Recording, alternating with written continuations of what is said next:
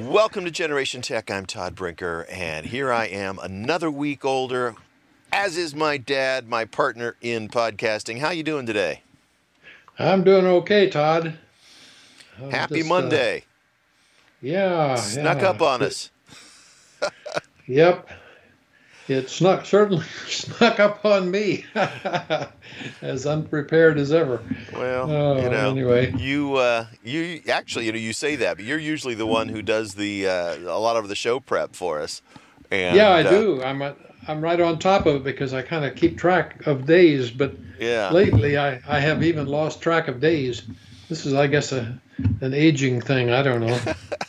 I don't know. I think I blame everything phases. on age anymore. Yeah, I was going to say. I think that's just convenient excuse. Um, yeah. You know, I think we all kind of go through that at different times. You know.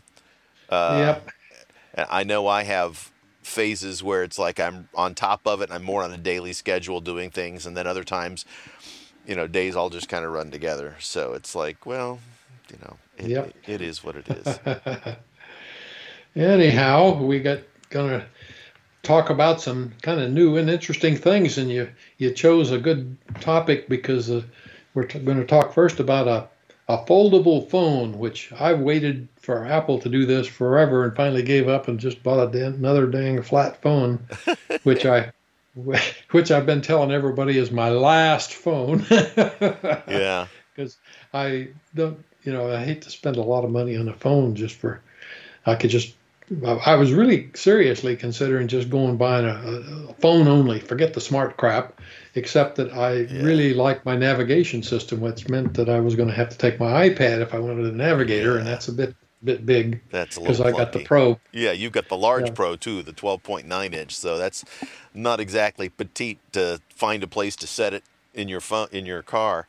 Yeah, yep. the um, you know, in fact, you know, you went and got the iPhone 13 mini because they didn't have an iPhone 14 mini. They dropped it from the lineup, but you wanted something small because, like you said, you don't use the screen very much. But, you know, it's yeah. funny. A lot of different people have reasons for wanting their phone, and very few of them are for making phone calls these days. You know, I mean, yeah. some people want the uh, new phone because they want the, you know, they want a better camera. You know, some people want, uh, you know, a bigger screen so they can see things better, or like they like texting better, you know, and they want a bigger keyboard or something like that, you know, or or like you said, you wanted you didn't use the phone much for phone stuff, but you wanted something small, you didn't want something clunky in your pocket, and you wanted to be able to use it for navigation in the car. Well, well, my old, old my old phone was falling off the cliff in terms of in terms of upgrading to anything, right. and it looked to me like that the upgrade to the next version of the OS is a big deal. Yeah. So I'm still waiting on that. Uh, I guess next month, huh? Yeah, uh, we're supposed to get it. You know, I mean, the rumors have it, and we'll talk about it. I think somewhere in here we've got it. The, their September event is theoretically going to happen like on the 12th, is what I think Mark Gurman and a few others have, have said. So we'll see. Yep. You would think that if that was the case, that probably like this week or early next week, people who are going to get invited will be told because usually they you know they they it's a recorded event but they still invite people from the press because after they play the movie that they all watch uh, well, they're, the they're all, watch, they'll get hands on. all, yeah they're always going to be movies from now on. I mean yeah, because no, I think so. to do things and if you if you have a, a mistake you can fix yeah, you it just you know? exactly you just fix it in post production or take two you know? and who wants to be live when you don't have to? Right yeah, especially if you know we're we're talking about you know software engineers and managers, and these people are not professional speakers. I mean, they do a heck of a job, but but yeah. you know why put them under that much pressure when they don't have to be? So right. I think it makes a lot of sense to do it that way. But I understand them still having a physical event for the press because if you're selling, you know, if you if what you're promoting is new things, people want to put their hands on things. You know, they want to see them and hold them in their hand and you know yeah. see what it looks well, like. And, well, so, what's cool about this article, which is really talking about a Google Pixel uh, yeah. fold, uh, is that they have all the Apple icons on it, so it looks like an Apple phone. yeah, yeah, they set it up to, to you know it's a CNET article, and they uh, they're saying, well, why hasn't Apple gone down this road yet? And you know, I think Apple will at some point, but I think it still remains to be seen. You know, what is the durability and longevity of a device where the screen folds? You know. Um, yeah. I don't know anybody who well enough to, to, who have has one well enough to say, you know, how long have you had it? How's it look? But I've seen some pictures of them, and they the the fold starts to look like a crease. It doesn't look perfect, and I'm not sure Apple yeah. will accept a not perfect. You know. Yeah, I, I, think they're more Apple. More Apple is more likely if they want if you want to have a, a smaller uh, folded or un. I don't know how to say what I want to say. Smaller uh, device. Uh, yeah, just a smaller device that they'll use a scroll concept, and it'll just roll out of something. You know, yeah. there won't be a foldable part of it. You just pull up what you want to use. Yeah, I. It remains to be seen what is the best way to to compact a device that will, you know, give you a screen that's larger than the physical device is. You know, in it in its unfolded or unrolled yeah. mode, right? They, you know, it's. I think there's still it room is. for that to uh, to develop, and that's probably why Apple hasn't gotten into it because they're probably looking at all those options, you know, and they're not often leaders in that sense, you know. Right. Yeah. They they tend to be more their their leadership is more in like interactions with their devices, not the physical, you know, shapes and stuff. They go with you know longevity and, and what they consider elegance and beauty. Uh, but they're not necessarily cutting edge on on you know like hey we can you know print screens on any surface now so what do we want to do let's print them on a foldable piece of plastic um, you know and they you know they were also kind of anti plastic screens to begin with i mean apple you know right was the first phone manufacturer of any note that really insisted that all of their phones had glass screens in them you know, and some of those early early versions of Gorilla Glass weren't as weren't really up to the task. You know, there was a lot of yeah. broken screens over the years. Um, although that really hasn't been a thing in the last few years. The glass has gotten so good that you know. I say that, and I, I know lots of people who still have, you know, I, I coach high school kids, and uh, I, I see a lot of them with, you know, a shattered corner or something where it dropped. Um, yeah. But but it seems to be a much better thing than it used to be for the most yeah, part. and and you know, I look at the foldable phone sitting here, and I'm saying that doesn't look even very usable. Mm-hmm. You know, because uh, they've got it sitting on a table. Well, you couldn't push one of the buttons on the part that's sticking up in the air, the whole right. thing's going to flip over. Well, if you so see the uh, the Samsung Fold commercials, they show them sitting like that on a surface, so then they're using them to take selfies and stuff. So you know it's yeah, and I can understand for the for the group of people whose phone's primary purpose is to, you know, snap selfies and snap pictures of where I am, saying, "Look at what I'm doing and look at how wonderful my life is." Type of you know, and th- and that's a very popular popular genre, and lots and lots of of uh, yep. people pay attention to that. Um, then a fold phone might make sense because you don't have to have any kind of mount for it to hold it upright, right? You can literally set it down on a surface, fold it in half, and have the camera pointing at you. So yep. I can see the appeal of it in that sense. Um, it's not something that I care about at all. And the idea of a phone that folds in half but now is twice as thick is appalling to me. Yeah. yeah. And in fact, that also means it's now twice as heavy because it's twice as thick, you know? Um, yeah. I, I, know one of the administrators at the school that I teach at has one of the ones that opens like a book, and I've seen him out using it, and it's got a pencil, and he you know uses that to kind of write on the screen and stuff, and I'm looking at it going, eh, I don't want that, I don't want that at all. Yeah. Um, you know, but in certain circles, that's very much a status thing now because those are very expensive phones. You know, the ones that open like a book are close to two thousand dollars. Although I imagine yeah. with discounts, they're you know less. And well. And, and these fold phones are all right around a thousand dollars. Uh, well, well, you know, when when they originally used the word flip phone, the phone was about half as big as this folded.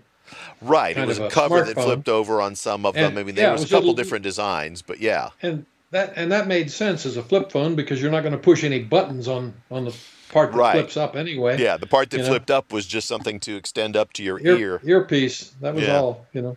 Yeah. Yeah, you know, I, I I see the uniqueness of it. It's something that's different than what we've had here. It says this Google Pixel starts at seventeen ninety nine. It's like I can't imagine spending seventeen ninety nine yeah. for for a phone that does nothing more than the other phones. You know, if, right. even if I were buying a Google Pixel phone, I couldn't. Yeah. I, I, can't see myself saying why would I want one that folds in half for that price. Oh but, yeah. You know, like I said, uh, I, I, I, can see there is a market that that might have an appeal to, and from what I can see, the way the commercials are being staged for the um, for the Samsung Fold, that's the target audience. You know, they're yeah. they're younger people who who who very much would be doing a lot of selfies and stuff. You know, and you know, I occasionally take a selfie when I'm somewhere. You know, my brother and I went to a preseason uh, football game and watched the Rams get beat up and uh, here in LA, and uh, you know we took the opportunity to stand at the front of where our, our, section of the stands and get a selfie with the field behind us and the big uh, scoreboard. And uh, you know, and then it was like, okay, fine. We shared that with family. I mean, he may have put it out on on uh, social media. I didn't, but uh, you know. Mm-hmm.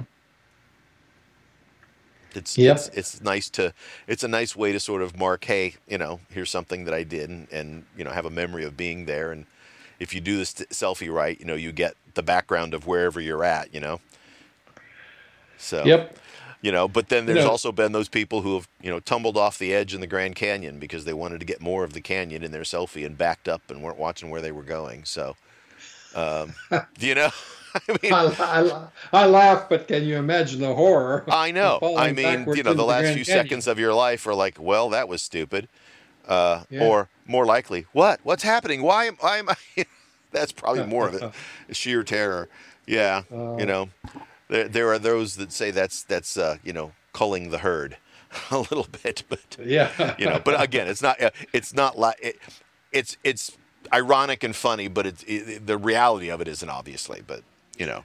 Yeah. Well, if they can't uh, can't get the price down and and do these kinds of weird things, it seems like it's certainly yeah. not justified. I, I don't yeah. understand quite why Google would would put something like this out there. Yeah. Well, and and the reality I think is from from the perspective, you know, if they're begging the question of the article is why hasn't Apple done it? Again, I don't think Apple sees these as durable enough, quality enough screens for them to use. or, or, um, not marketable enough even. But but who's going to I think that, that if Apple thought that they could get one that if they could make one that they thought was going to be you know durable enough and and and you know high enough image quality and and feel and they could charge an extra you know 50% cost premium they'd do it in a heartbeat you know it seems to me that the phones in today if you wanted to just build a mini kind of a phone man, you could build it in the smallest device possible. It's almost an accessory to the to the smart uh, camera or whatever you want to call yeah, it. Uh, without to, the phone. to where the watch can do all the stuff you needed to do as a phone, right? right? That, that would be a better place to have the phone, wouldn't it? Yeah. When you well, and they've it. got watches that have the phone built in. That's right. That's the best phone you could get. Don't buy a phone at all. Why didn't I think of this? And before I got another phone. is to just just like just to use my watch. Although for that for me, who's hard of hearing, and my uh, hearing aids don't connect to that. Yeah, but they do connect to the phone. Yeah, I, I think they're heading that way. I don't think that the the watch is capable of being a standalone replacement. In fact, Apple requires that you have a phone to set up your watch, so you can't just yeah. buy a watch and not have a phone to set it up. You know? Yeah, that's right. Yep. So, yeah, although they, they did come up with a way for like parents to set up a watch for kids because that sort of became a thing where uh, a lot of parents were, were buying the just the watch for younger kids because they didn't want them to have a phone yet, and yet they wanted mm-hmm. the kid to be able to, in an emergency, you know, hit a number and and get a hold of their parents. And the watch also allows parents to see where the kids are. You know, if they're on their account, they can track them, and so. Um, yeah. You know. But Yep. Uh, the the other issue is would my phone would my watch connect to my CarPlay? Probably not. You know. Um, yeah, probably not. In fact, I I know at this point it doesn't. Um, because see, that's that's where I really want my uh, my yeah. my CarPlay or Maps. Yeah, and to, the re- realistically, the only reason that it, it, it wouldn't at this point would be battery life because there's, uh, you know, it has its own GPS in the watch. Yep and it's got enough computing power. Um, it may not have enough, you know. I mean, this the storage, you know, it's not like storing a lot of maps on it generally. Anyway, it's pulling the map data off of Wi-Fi or off of cellular. Um, but they would have. Well, I, know, I, I could I could take my watch charger and put it on that. That's know, where I was going. I, is I think they would have to. I wouldn't to, have it on my wrist. I'd have to take it off of that. Exactly. They would have to come up with some method of saying, okay, take your watch off and put it on a charger in the car in order for CarPlay to work, because uh, otherwise it would just kill the battery. So, yeah. Yeah. Yeah. Well, talking about killing batteries, I just went through something with my phone the last like two or three weeks. I have noticed that like nine or 10 o'clock in the morning, my phone battery, having been on the charger all night and being 100% when I get up, has dropped down into the 30s at times. And I've had the interface that where, where all the icons are. It's called Springboard. I've had Springboard just reboot on me randomly, and I've had built-in apps from Apple like the camera and the calendar. I launched them and then they just shut down, and I'm back at Springboard multiple oh, times. Oh I'll gotten, bet you your I'll bet your battery is getting to be uh, flaky. Well, you know, I went and looked at it, and it, and my battery said, you know, if you look at the battery, uh, you can go to the battery app or the battery screen built into um, uh, yeah. the system, and it said that my battery, when uh, when fully charged, will now hold 87% of a charge, which is significantly lower. I think we talked about this a couple weeks ago, uh, or maybe even yep. just last week. You know, I had a uh, an iPhone 11 Pro that I bumped down to one of my daughters, and before I gave her the iPhone 11 Pro and got the new iPhone 14, my iPhone 11 Pro, which at that point was four years old, got still had 90% maximum capacity, and this one's down to 87. So something was screwy for sure. Yeah. The battery is not holding a charge like it used to. I actually went in yesterday and went into settings in general, and I did a reset, and it wiped out all of my. Uh, all of my apps and all my data was still there, but it reset all of my uh, wireless and radios and everything.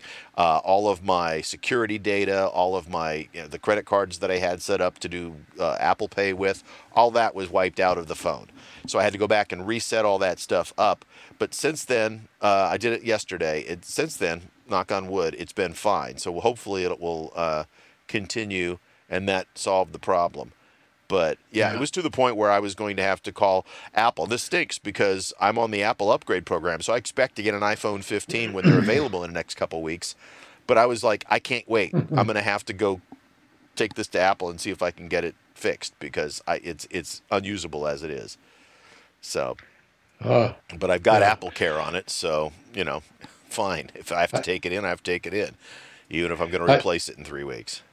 I, I noticed that the last paragraph paragraph in this story here is that uh, a quote from Ming Ming Ming Chi Kuo, yeah. who everybody relies on, except that he sent this tweet on uh, as a, possibly as an April Fool's joke because it came to him that the tweet was April the first. Uh, but but it, but it said Apple will likely launch an a foldable iPhone with an 8-inch QHD plus flexible OLED screen in 2023, and then he revised it to might be 25.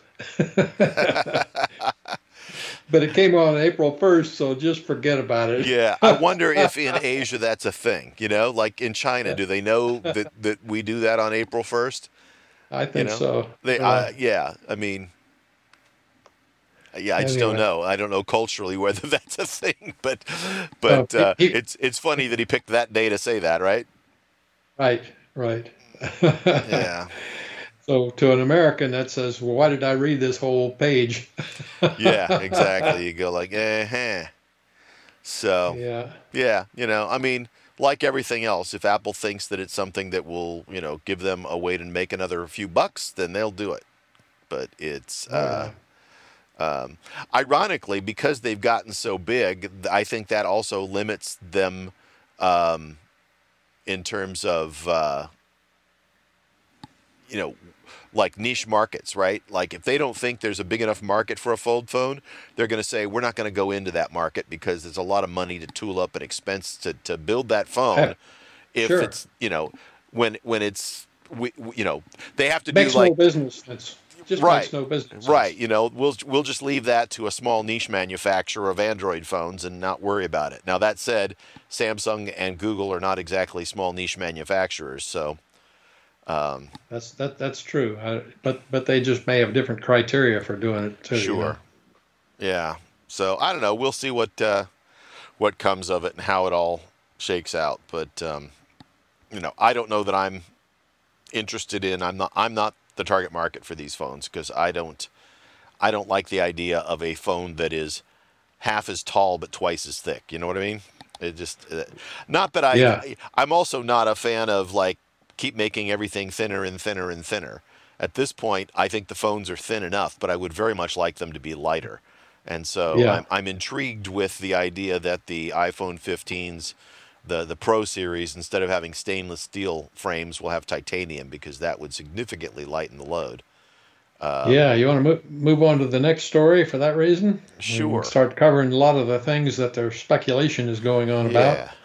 Yeah. Uh, so 20 plus upgrades and changes to expect.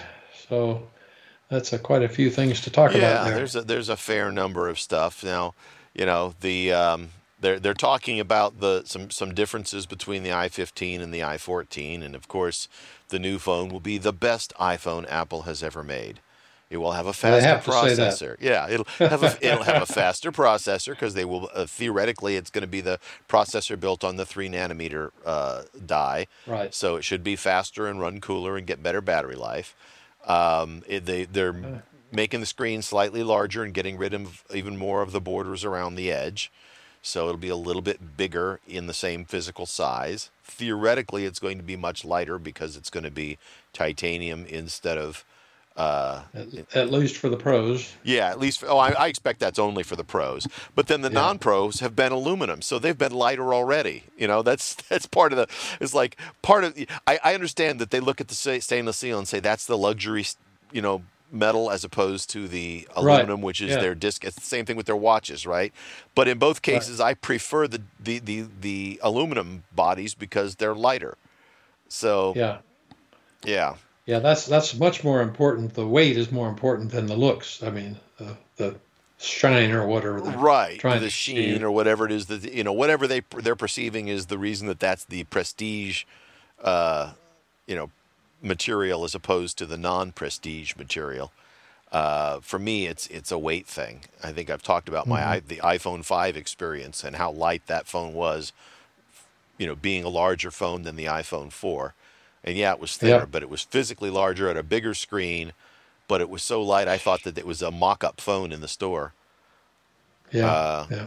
So, you know, they're talking about some new colors for the phones, which I don't know. That that happens every year. I mean, I suppose that care. Yeah. Some people care about it, but.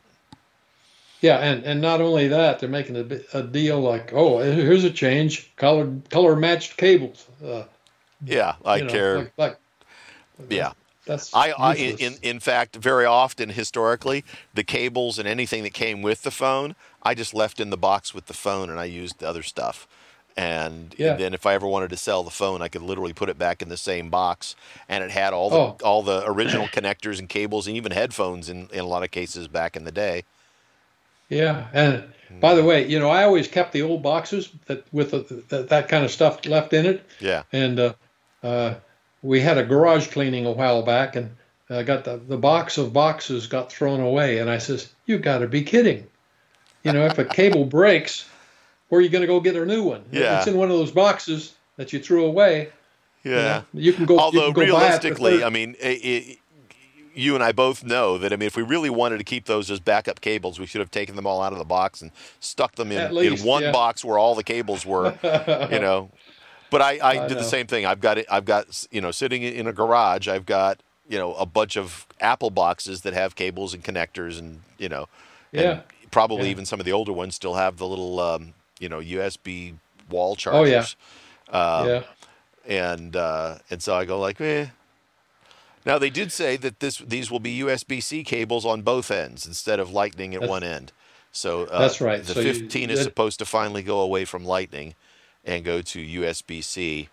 Uh, you know, and I think anybody who has modern Apple stuff, you know, you, have seen the writing on the wall. I mean, it's yeah. it's slowly Lightning has become the or the Lightning USB C rather, I guess, is the um, has become the uh, the standard charging. It's been that way on the laptops for a while. They did go back to MagSafe on the laptops as a default, but you can still use USB-C to charge a laptop if you you know in a pinch if you need to because you can find USB-C all over the place, right? Um, yep. The uh, remote for the Apple TV, the newest ones, are USB-C. Um, the apparently some of the new keyboards are USB-C, but the peripherals, the mouse and the and the touchpad and stuff are not. But I can't see those not getting upgraded the next time. You know, when they sell out of the current stock, they won't even make an announcement about it. It's just the new ones will start shipping with USB-C plugs on them. Uh, yeah. You know, uh, iPads, all the, the, Pro models have all had USB-C for quite a few years now, uh, and I think the most recent version of the standard one has finally gone to C as well. I think. I'm not actually certain of that. Um, but uh, yeah, you know, uh, you, you know it's, what? it's clearly the way the, the way the future is going to be, right? Yep, yep. Well, the other thing is that I have a new TV that has a an Apple TV built into it, and I'm wondering if the iOS 17 or IO IOTV, I guess they call it 17, will actually upgrade onto my TV. Okay. I want to correct you. You do not have an Apple TV inside your television. You have Apple TV Plus app running inside your television. That's different. TV Plus app. Apple TV Plus is just a piece of software. Oh. It's an app, and that's oh, what you have you. running on your television set. Okay, you're probably right. the probably Apple right. TV is a physical device, and that is something different. Oh, you're right. Okay, I didn't use the right terminology. Right, and that's I just wanted to clarify because the the um, the but the app will be upgraded probably. Huh? Oh, I assume that the app will be upgraded to whatever the latest version is to match that version of operating system. So when they come out with the new Apple TV OS, right, uh, yeah. that will upgrade the Apple TV app, and and they upgrade that app because that app exists on your iPad and your iPhone and mm. I, it's even on your um, uh, on your Mac. So it's going to get upgraded all those places when you get to the latest version. Now, I would bet that the one that goes to your um, uh, um, TV, the app on your TV, will probably not mm-hmm. get upgraded as quickly as the one that has uh, that's built into all the Apple hardware. Apple will upgrade their hardware immediately when the software is available but oh yeah, they'll push it out to, you know, I don't know like how much they control the app that sits on the, on in your case the LG. Um, TV. TV, right? Yeah. yeah. So is that a, um, uh, you know, is that something Apple could push out an upgrade to, or do they have to send it to LG and then let LG send it out whenever LG's ready? It's hard to say. Yeah, you know, hard I just don't say. know how that works and what the agreement is between those companies. I know that if Apple had their way, they would negotiate and say, when we send it out, we get it. By the way, I just double checked, and the latest uh, standard iPad, the iPad 10, does have USB C as its charging port as well. So it's no longer just yeah. the pros.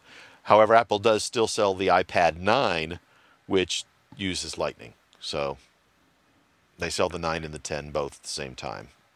I haven't had a regular. Well, your mom has a regular iPad, right? Uh, but it's it's getting old, I think. Yeah. It, yeah. I a couple years ago, I guess, yeah, it was two years ago. I upgraded my wife to the iPad nine because uh, hers was really old and getting a little flaky, and uh, hers hers is called uh, what what do they have it for education that they they came out the low end model? I think it's just called the iPad. No, they had another name with it. Oh well, I'll think of it. Yeah. Uh, hmm. When I bought the computers for for all the grandkids, they were a particular uh, computer that was the oh Air. It, it, Air. That's okay. That's she has an iPad Air. Uh, iPad Air. Yep. Okay but hers is is a pretty old iPad Air, right? Because it looks just like the regular iPad, as opposed to like the the Airs, the the most recent Airs, even a couple years back, were the squared off flat edges, just like the Pros. Oh, is that right? I, I haven't noticed. I, no, hers is uh, uh, tapered. Right. Yeah, like yeah. the current iPad Air looks just like the small iPad Pro. Oh, okay. Um, uh, yeah, I, the, in fact, the current one is the iPad Air Series 5, and I've got a Series 4 that looks the same, but it has the last of the A chips before the Air went to the M chips, just like the uh, uh, Pros.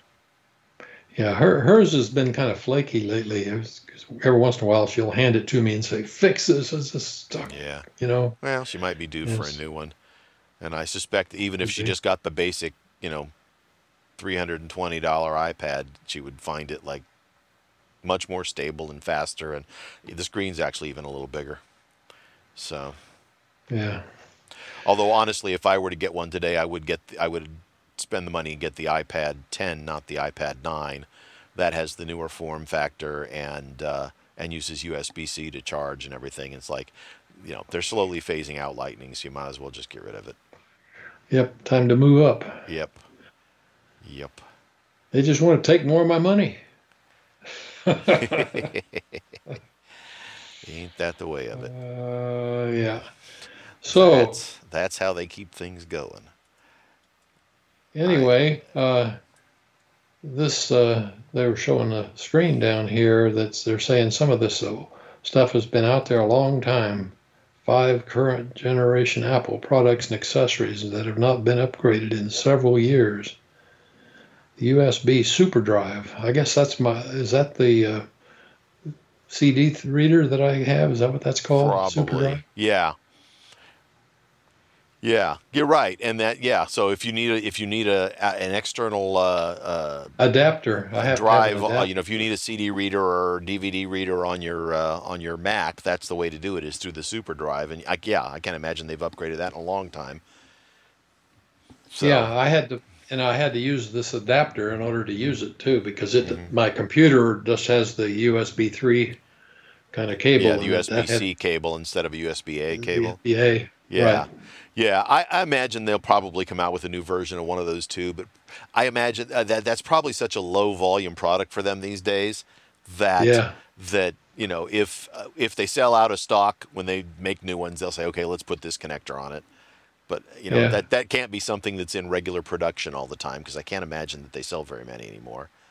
No, but but people have that have CDs or DVDs they, they never go away, you know. Right, so, and there are people who have processes that they use those as uh, you know a backup means, and so they're writing, you know, yeah. new new DVD-Rs all the time or CDRs. Um, yeah. You know, I mean, there.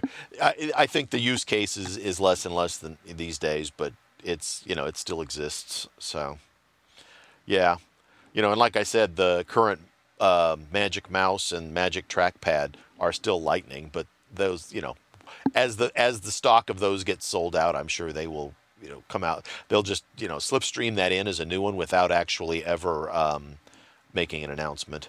It's like, hey, we just made the same device with a new plug. Um, yep.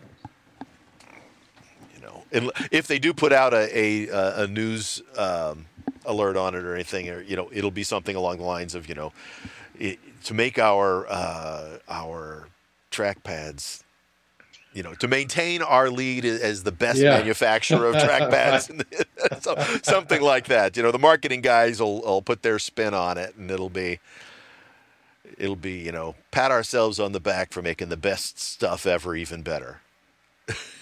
yeah, they'll, they'll they'll come up with some marketing jargon. Yeah, that's funny because I know some people just love the mouse, the Apple's Magic Mouse, and others just hate it. You know in fact, I've heard it very derisively be call, been called the sushi mouse because it looks like a piece of sushi, the white plastic across the top, and then yeah. the under. You know, um, I found it okay, but it's I, I really like the. Uh, I have a Logitech MX Master Three that is just a great form-fitting mouse that just I just love it, and so that's that's hands down my go-to mouse.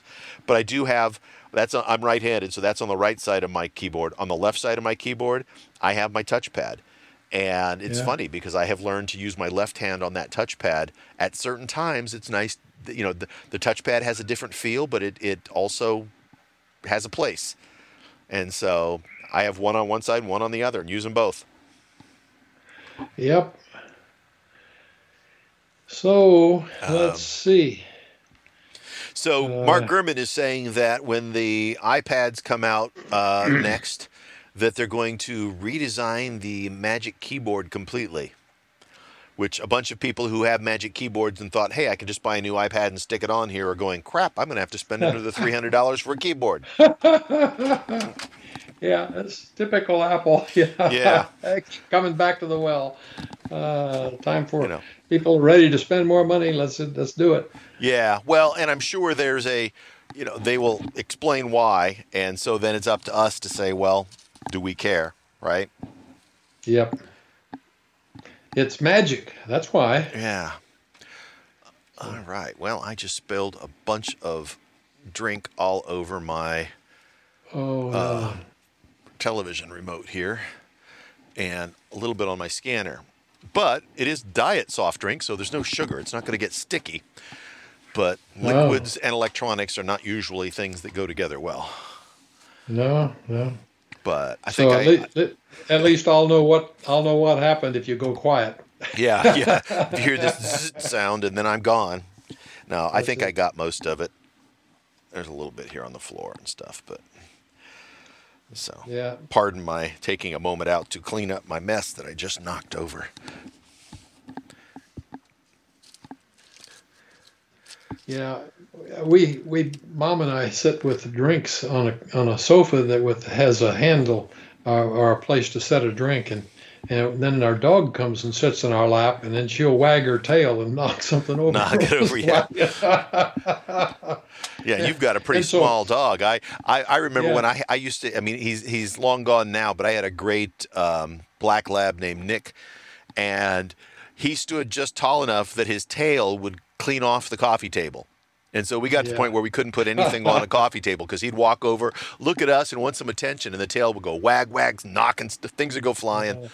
And of course, he was completely clueless to it. He had no idea. You know, he was just, just wanting some loving. All right. Well. So. My biggest anyway. concern is that the spill went right on top of the remote. Everything else seems fine, but the remote may or may not be. oh well. Well. Seems no worse for the wear. We'll see. I think I'll just leave it alone for a while and let it dry. Okay, now so we, now we get to a topic I'm more interested in here the cases because I don't have a case yet for my right for my phone, and uh, looks like they've got a new texture. Yeah, this is the thing that the, the rumor is is that Apple's going to drop the, their their premium leather cases for iPhones, and they will have some new premium alternative leather-like case. Um, and if this picture looks right, it looks like they're almost doing something like an Alcantara, you know, vegan-based material, meaning plastic. Um, but that they're going to give it the feel and texture uh, it's going to be slightly different. It's not going to be like smooth leather. And if it is indeed that sort of suede type feel, I want nothing mm-hmm. to do mm-hmm. with it. I don't. That'll stick in your pocket. It won't slide in and out easily. And then it'll as as your oils from your skin get in, built into it, it's going to pack down and get slick in some spots and be rough in other spots. It just well, I thought the reason horrible. for going to it is that it won't absorb the oils. You know? Oh, I doubt it. Uh, and, and I think the reason for going to to it is because you know cows are bad if you're. If I you're, going, Todd. You know, I don't hear you. What? You can't hear me? Yeah, I, you're you're in and out. oh reason. well, I'm staying in. I don't know why I'm sometimes out on your end.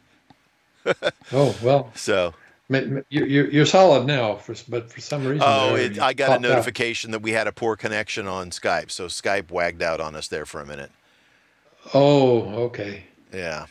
so yeah, I um, I I am not enthusiastic about this, and I'm you know I, I'm also not you know I'm a meat eater. I don't have a problem with using leather and having leather things.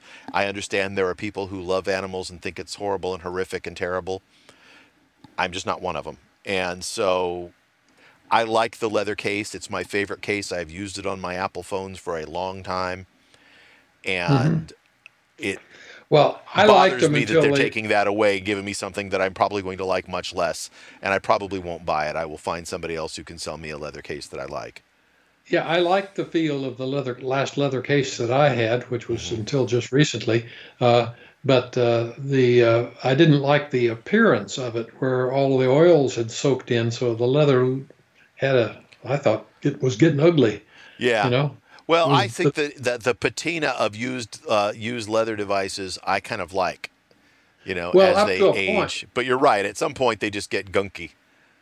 You know, yeah, mine, was, mine was just getting too old, and you know, so maybe that's just a lifetime for a leather case. Yeah, I, I think anything that's going to be in your hand, whether it be leather or you know, I mean, I guess silicone you can take off the phone and wash it, right? But you know, it's it's going to get gunky. Your hand hands have a lot of grease and they touch a lot of stuff, and it's just it's going to be that. You know, way. it's it, it's it's like uh, your mom and I were in a restaurant the other day, and and she noticed that the booth that she was in, it was she likes booths and I like chairs, so we were in a half booth. She was yeah. in the booth and I was in a chair. We do that but too. Was, I, don't like but, booths, but but but the booth was filthy.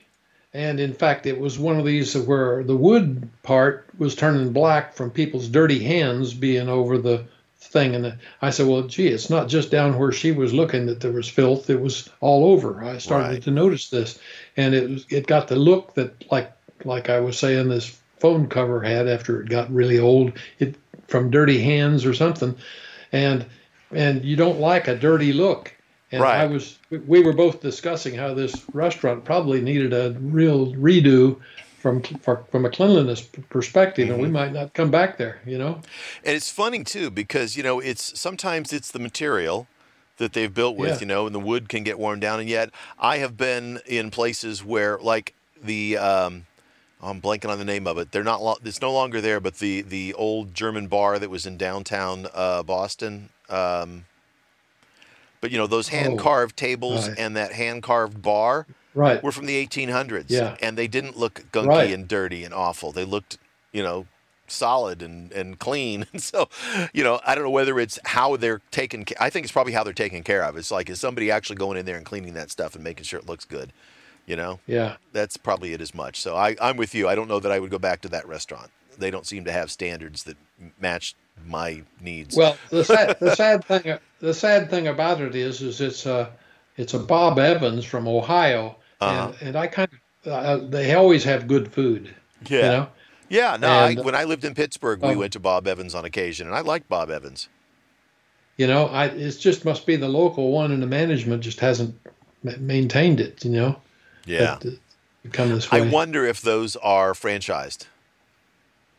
Oh, I'm sure they are. Yeah, so the yeah. local franchisee is just not taking care of the. Yeah. Yeah. So yeah. It, they do a lot, a lot, of they do a lot of group business. They, I've gone up there with the men's groups, uh-huh. more than one men's groups, and it's just a, a good place because they the, the one thing that they've managed to do that most restaurants or a lot of restaurants don't have is to maintain their employees. They must have a good plan, yeah, because their employees stick with them and uh, to some businesses, I I'm not going back to because they're going out of business. They're, they can't maintain employees, so right. there's never enough there to take more than one car order. Then they have to go to prepare it, and if anybody's in line behind you, they're going to wait forever. Yeah, you know. Yeah, and so. Uh, no, I know what you mean. There, the it, it's it, it's a buyer's market if you're looking for jobs these days. In a lot of cases. Oh Oh yeah. And so you know you you shop and say, well, which which which uh, employer is going to give me the best deal and make me feel like I'm wanted, you know? And I don't yeah. blame it. I don't blame you don't, workers. You know, if if you've got that that leverage, then use it. Absolutely. Yeah. yeah. You know. But but fast food is meant to be fast, and if it isn't fast, yeah. you know why why get into a line because it's hard to get out of some of these lines. Oh, intentionally. yeah. Once you're in line, man, you're locked in. Yeah, no, yeah. I have literally, you know, I've got a four wheel drive truck, and I have sat there thinking, I could make it over that bush, you know, to get out this line.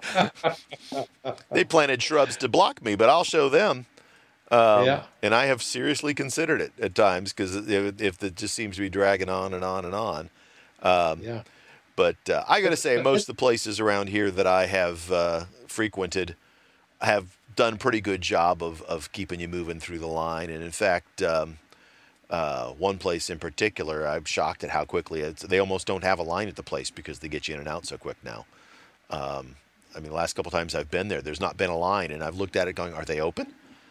Yeah. You know, and well, then ironically, I went through their drive-through the other day when we were having that hurricane coming in, uh, and they weren't open. I drove through the drive-through and it's like, oh, they had shut. Oh. They, but you know what? That shows you how they take care of their employees, right? They said, hey, we don't think yeah. it's going to be anything, but it might be. Everybody stay home, and so they just yep. closed their store. Yep. You know, well, that's that's that's good. Well, now I, I just went the... to, to a different drive-through to get my food because other places were open. Um, yeah. And and where we happened to be, I know there are people that that were you know that were had homes damaged and there was other issues with with the hurricane that came through Southern California last week. But where we were, we basically got drizzle all day. We got a sum total of about an inch of rain, and I don't think a branch moved on a tree because of wind. So yeah, you know, it was well, we had a drizzly day for us. Uh, yeah, until yesterday, they changed where they changed the forecast. We had a hurricane headed our direction, and so we were worried because Alex, your nephew or your cousin, is coming. He's my nephew. No, not your cousin. He's your nephew. I'm sorry. That's is coming in Friday morning early, so I have to be down at the airport at five right. o'clock, and that was the night that the hurricane was supposed to be here. Right. You know, uh, and so uh, I, but now it's Friday morning is going to be beautiful.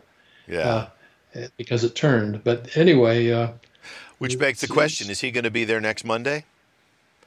Uh, next Monday. Uh, yeah, he's going to be here for a week. Okay, so we can ask him if he wants to participate, or we can put off recording, or you can just say we're going to record, and he can go do his own thing for a little while.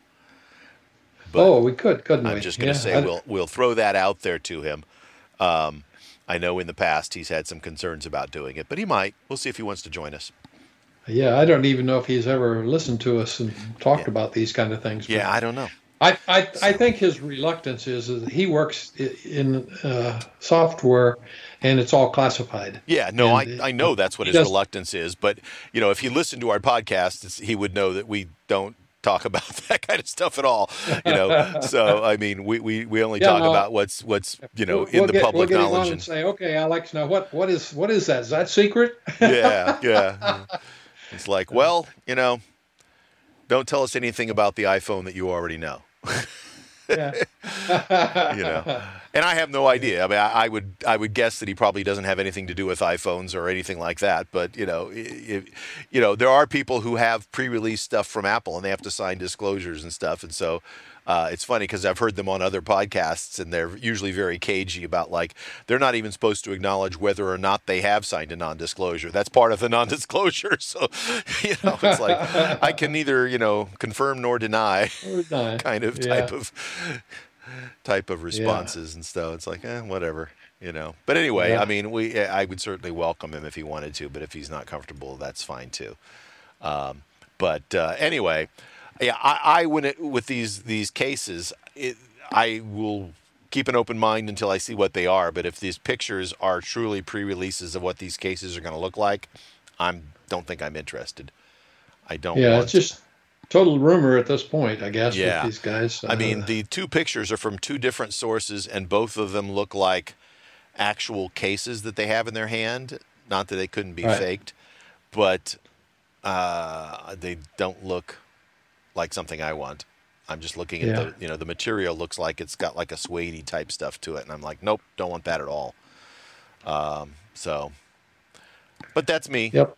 You know, um, yep. other things they've been talking about, they uh, an update to the Watch Series Nine.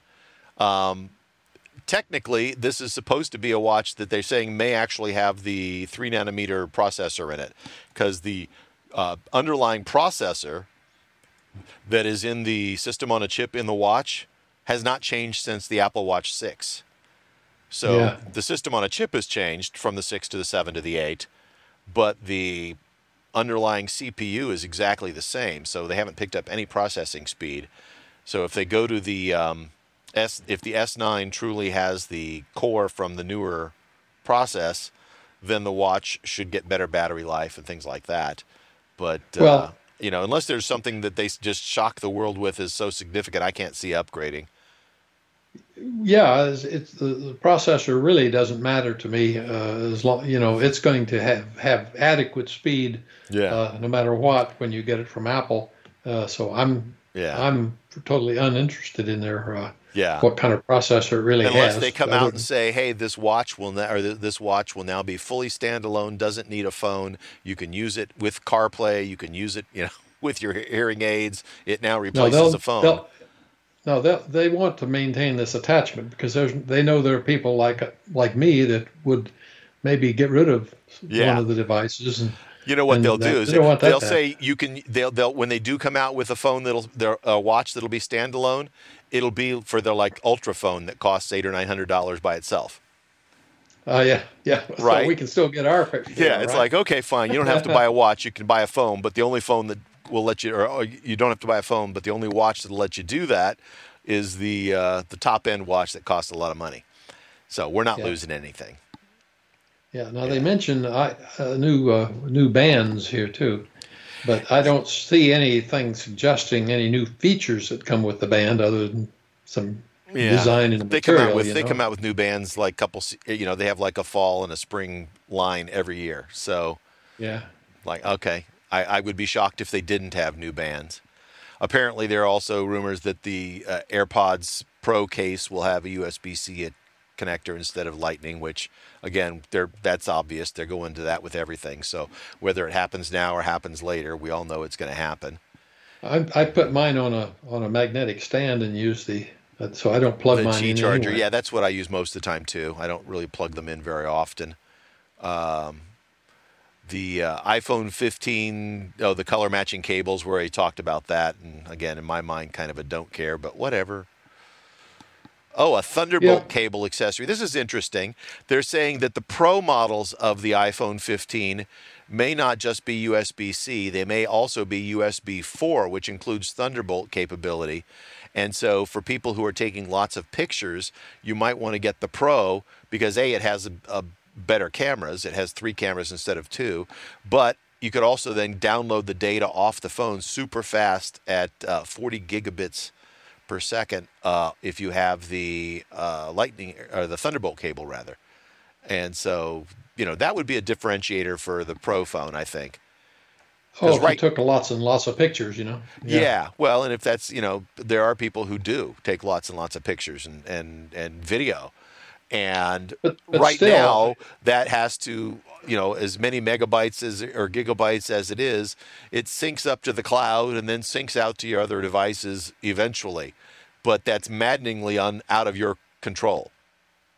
If I yeah, want something it, on from this device on that device right now, there's no way for me to do it yeah. unless I were to send it. And if it's too large, Apple says you can't send it. So, you know, although you can use the um, the air share if the two devices are right next to each other or in the same room, you know? Right, right. But even then, it's going at Wi-Fi speeds, which is significantly smaller. And if you're shooting 4K video and you've got, you know, 30 minutes of video, you could be drumming your fingers for a while. So this is, it makes sense. I, I think that for, and it would be the thing you would keep in the Pro and not in the standard phone, right? and and it's, it's only for only for the guys who get away from home. See, I sit at home most of the time, so mine just goes Wi-Fi right. Chip transfer right. you know? Yeah but i mean if you're out right shooting video somewhere and you know on a, you know uh, camping and you shot a lot of video during the day and now you want to download that offload that to a to a uh, uh, a hard drive or to your laptop or something this would be the way to do it. So it make you know it's it's limited Trying use, but it's limited use. But for those who need it, they would certainly know they they would need it. You know, and they would say, "Yep, that's a big, a big deal." So. Ultimately, though, I, I think the the goal is to get rid of all all plugs. You know, it should all well for the average person charging everything. Yeah, I think that's what Apple Apple has tried to do, but I think what they've done is they've learned they have to backtrack a little bit. They have to say we have to have two different plans here. One is for the average person, and the average person can use AirShare and Wi-Fi and not have any cables and nothing's connected and all just happens magically in the background. It syncs up through iCloud and everything works great. And for the average person, that's probably mostly fine. But there are always you know these a, a fair number of high-end users for every device that push the limits of what that device can do. And you know these are your people that fall under what they you know Apple calls the Pro, right? These are the people who need the they need the MacBook Pro. The Air isn't good enough. You know they need the Apple you know the Desktop Pro or, or now the Studio because the, the the basic devices are not good enough for what they're doing. And you know they they legitimately have a reason to want to do it the way they're doing it. You know, like I said, if you shot a whole bunch of 4K video, sending that over wireless is going to just kill your mm-hmm. your process. You have to sit around drumming your fingers, waiting before you can do anything with that video. Whereas if you have this cable, you can dump that video onto your laptop and start editing it, editing it immediately. You know, yep. and if and if you're a professional videographer and you're using the phone to shoot some nature video, you don't you and don't want to wait. Everybody's and that is that is just about everybody's camera these days. Yeah, nine point nine percent. Yeah, I mean there are some you know high end pro cameras where you're shooting you know six K or eight K video, and then you can crop it down to four K for most yeah. uses. But but there are a lot of professional videos that are being shot on iPhones these days, um, yep. and uh, you know if you're using it that way, time is money. You know, if yep. you're sitting around drumming your fingers, waiting before you can start editing, you've wasted a bunch of time where you could have been doing well, something productive. Well, we've got we've all gotten spoiled with speed. Yeah. You know. Yeah. That's what it really comes down to. yeah, but you know, me snapping a few pictures when I'm out, and and I mean, I yeah. I take you know, I don't take as many pictures as the the selfie generation, but I take a lot of like uh, nature pictures and stuff when I'm out. I like that. That's I'm, I'm you know I'm a I'm a, yeah. a, a, a serious hobbyist when it comes to photography, and I've got a fair number of standalone cameras that I use, and I enjoy photography. Um, it it I have noticed that like when I take pictures on the phone or I take pictures on my camera and then upload them say to my iPad, then I can't go and edit them immediately on my other devices. I can't walk in and use my Mac to then start do it because it takes a while for that stuff to sync out and sync back down to the different devices, and yeah. it's just it's slow. And there's literally yeah. no way I can go to a device and say prioritize this. Apple doesn't give yeah. you that kind of control. You know, I can't say yep. if Apple wanted to do that, then I think the wireless would make more sense. If I could say, yep. I'm uploading this on my iPad and I want you to prioritize syncing the cloud on my Mac right now, you know, but they'll say, "Oh, we'll do it when there's idle time and the CPU is not busy doing other stuff."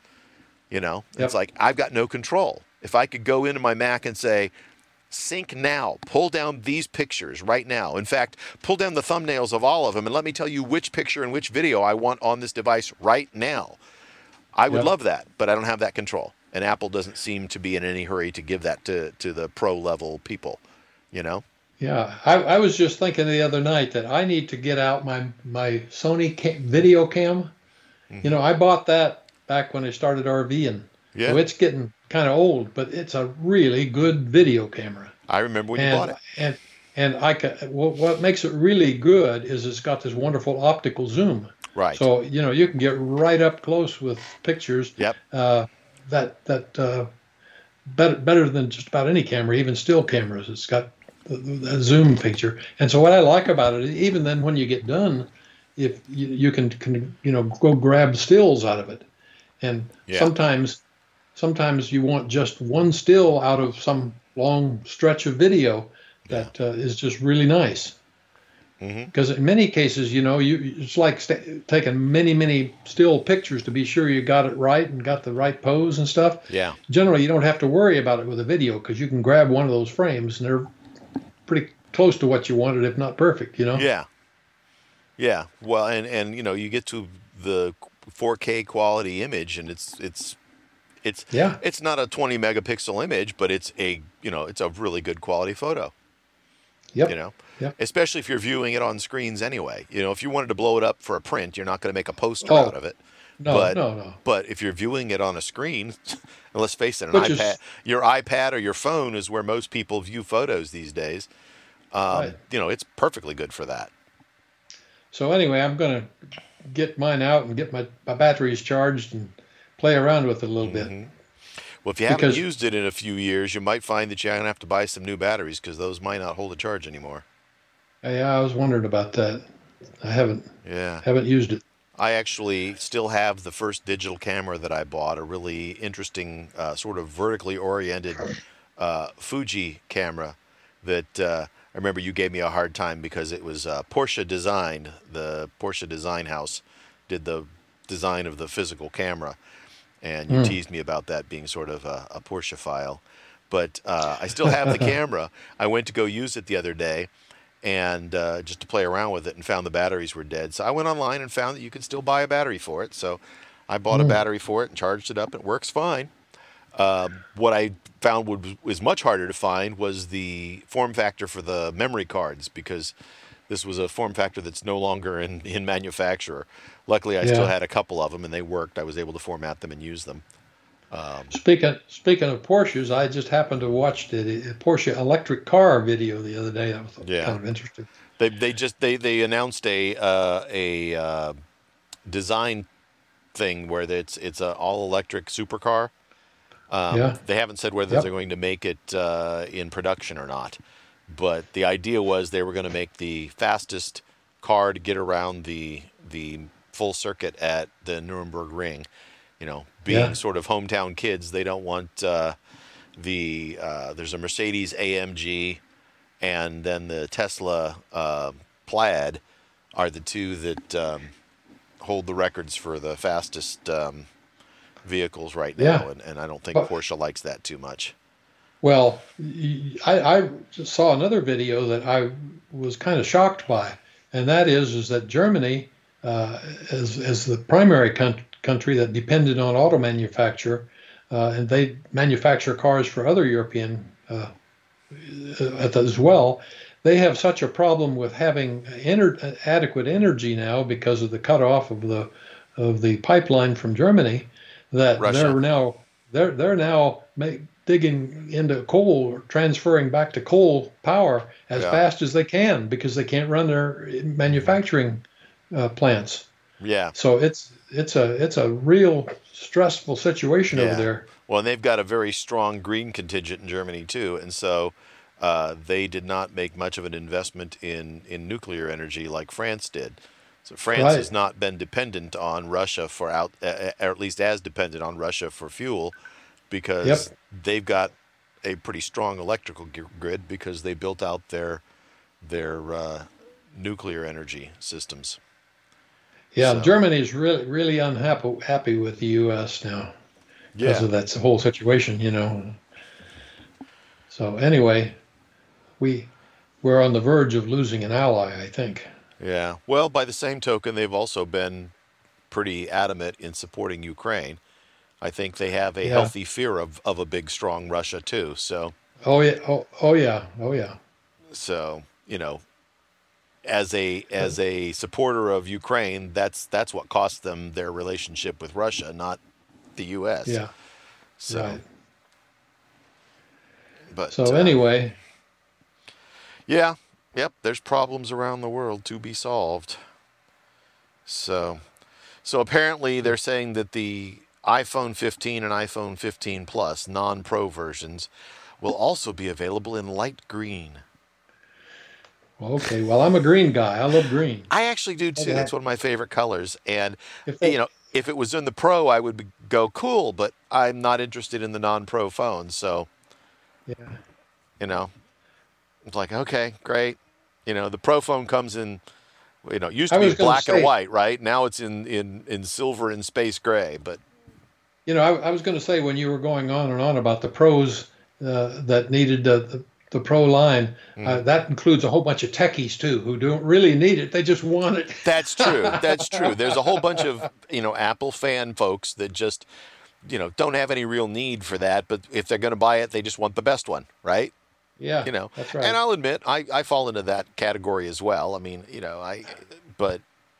Me too. I, I still have the want for those kinds of things, but then yeah. finally I'm just saying, ah, can't justify it, you know. yeah, yeah. Well, and that's it. They keep at some point they they lose that group because they just keep bumping the prices up till finally somebody just goes, you know what?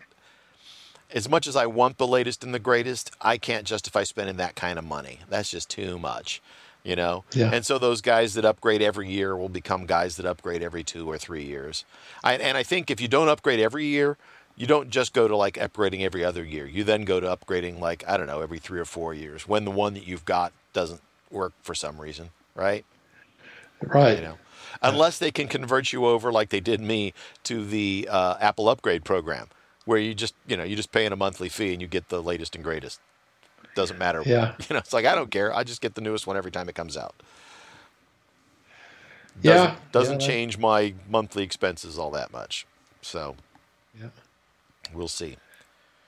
So Samsung has released the ViewFinity S9. Boy, that's a loud, big name there. S9 5K display in the U.S. Finally. Um, yeah. You know, and it's funny too because the 5K display doesn't seem to be that big of a deal in the PC world, but in the Mac world, 5K, uh, if you're going to well, go up over 24 inches, 5K, you yeah, have to go to 5K. By the, yeah, well, you have to get 5K to get the what they call the Retina display, right? Right. So this right. is a 27 inch, and so in order to get Retina quality, get enough pixel density to be what Apple considers Retina displays, you have to go to a 5K, which is what Apple sells. They have the 5K, and then they've got that 6K Pro display that's six thousand dollars. And and I think it's because of these high res displays that Apple has kept its niche in the computer markets. I mean, because window computers they just aren't worth putting high res on. The secretaries are using those for word processors. You know, that's yeah, that's yeah. the volume. That's the volume market they're after. Yeah. You know. But you know, I mean, like the iMac, it's a 24-inch computer, 24-inch screen, and that's yeah. that's you know the the high the pixel density they call that a ProRes display. So Apple doesn't sell anything that's not ProRes display. Um, but you know, LG makes their LG UltraFine 5K at 27 inches, and now Samsung's mm-hmm. coming out with this to sort of compete in that market. But they all seem to be about whether you get Samsung, LG, or Apple. They're all in that 1500 to 1600 dollar price range for a 5K 27 inch monitor. So it's just a matter yeah. of like which one has the ports and the, the look that you like, and you know. And I, yeah. I suppose if you're driving it with an Apple device, it's probably going to just work better with the Apple stuff than it will with somebody else's. But, but uh, you know, I don't know if I I don't know how much of a draw that is for people who are non-Apple. You know, if you're running it with a video game or a gaming machine oh. or a PC, like you said, for for an office machine, it doesn't make any sense at all uh, right. to spend that kind of money for a monitor. Uh, but I, I suspect that the, there's some places in the Apple or in the uh, PC market where they uh, support support uh, a higher resolution. Yeah. I just haven't looked at it. But well, the, but the OS hey, supports large, it, and I suspect most of the hardware supports it on the Windows side. The thing is, is it's just never been a thing there that much, right? You know, but I, you know, like you said, it's it's it's probably there are niche users of Windows PCs for things that I mean there are people who do Photoshop and and and video editing on PCs and they want highest right. quality monitors they can get as well. So Yep. They just buy another motherboard and plug it in, you know? I mean that that's that's always been the way in the PC world. Yeah, but I I, I, I would bet that most of the motherboards that are out there and, and I know the operating system supports it already. So it's, it's just not been, I don't think there's been a large market there because most of the people in the PC market don't need a monitor of that quality and size. You know, right. and but the only reason of, that Macs do is because that's been a selling point for Macs, right? Apple decided that's yeah. what they're going to put in them. So that's the standard on the Mac side. Well, and, and, the Macs don't allow you the flexibility in the hardware side to just put a motherboard e- in things anymore either. Right. So, you know, they have to support it directly. Yeah, but if you want an external monitor on your, um, you know, your Mac Mini or your, uh, you know, uh, for a laptop that you're using, like you know, as a clamshell or something, uh, you know, you can plug in a 4K TV if you want. You can, you know, it, yeah. you don't have to have a, uh, you know, a 5K ultra fine monitor. Right. You could, you could use a lower quality monitor if you want. Um, so, in fact, that's I'm using a 4K TV right now as my monitor from mm-hmm. for my device here in my office. And you know, I guess the argument could be made that a 5K would be sharper, but I look at this and go, I don't know that I would know the difference. This looks pretty darn good to me. I'm happy with yep. it. You know, the smallest type is is legible and easy to read, and uh, and it's a big screen, and it was dirt cheap comparatively speaking. Yep. The only thing I would say about it, and I don't know whether it's the TV or the Mac or the interface between the two, but every once in a while, the screen will just go black, and about three seconds later, it comes back on. It's like it does hmm. a resync or a reset or something. Hmm. Doesn't happen a lot. I mean, it might happen once. Probably a probably a built-in feature for, to avoid frying some pixels or something. Yeah, you, never, you know, never once know. every two or three days it seems to happen. Uh, you know, and I when it does, I just pause, don't move my mouse or click on anything, wait a second, and then it comes back on and everything's fine. But it's weird. It's been that way for I don't know. I've had this set up probably for a couple years now. Yeah. Go figure. Well, with with any kind of a display device, ultimately uh, there's some that's much more susceptible to the burn-in thing yeah. uh, than others. But but it's always been an issue to worry about. So because you can't just depend on people moving stuff around. So yeah. there's it's either that or blink it off occasionally. Yeah, and I don't know whether it's the circuitry in the in the television that does that, or if it's the you know the, the I, video I driver would, in I, the Mac, or yeah, it makes sense that it would be in the TV. yeah, that's that's what I'm saying. They're protecting their their own device. Yeah. And yeah. the crude TV's way of doing it just hey, yeah, blank the screen blank every it once off. in a while. Yeah. Yeah. Yeah, it's a TCL TV, 4K TV. Works great. I've never had yeah. any issues with it. You know. Yep. So, in fact, I've got another. I've got a smaller.